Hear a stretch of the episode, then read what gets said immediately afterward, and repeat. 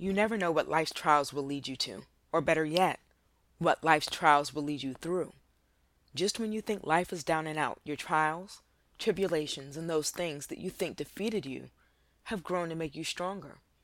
Stronger in your resolve, stronger in definition, and stronger in your faith. A mere nine years ago, I found myself a newly single mother of six, on the brink of desolation. The answers from God weren't coming quickly enough for me. I thank God that I didn't have a depressive spirit. There's something to show for that. I didn't like to write. My shyness and anxiety overtook my emotions and actions at times.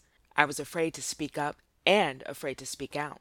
But I had to make a way, and I promised my children, I promised myself that I wouldn't let the air around me dictate my outcome. When I started my business, it was something new and different for me. A notary, and all those around me said it. You can't make it being a notary. Notaries don't make any money. You need to get a job. How many of your family members told you that you couldn't and wouldn't make it at your passion or calling? I was there.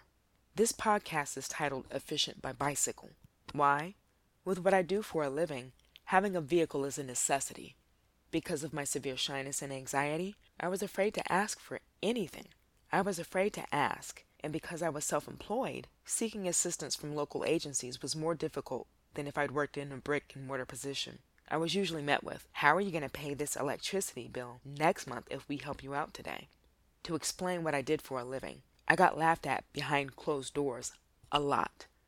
But I kept pushing. I kept praying. During much of those hard times, even having a vehicle was difficult. Let an alternator malfunction, or starter go out because of all the startups of notary travel. I definitely have to give it up to all of the motor vehicles that have helped me along the way. But I really have to give it up to the bicycle. See, what the bicycle taught me was humility. The bicycle and the two feet that pedaled it. At the times where I had no car, or the times that my car was down, I still had to get up and get where I was going, whether it be on foot, by bus, or by those endless bicycles that drifted me through the streets of Greenville. To get me where I was going, the work had to be done. See, when you have a choice to pick which vehicle in which to ride in, you don't think anything of it. But when you have no choice, yes, there are many days that I walk to marry couples, but the days where I woke up, sent my children off to school, dressed in a sweatsuit, rode down to Greenville County Square, and changed into my marrying gear are the days in which I really remember having to swallow my pride and perform as if I'd arrived on a stagecoach driven by the finest of horses.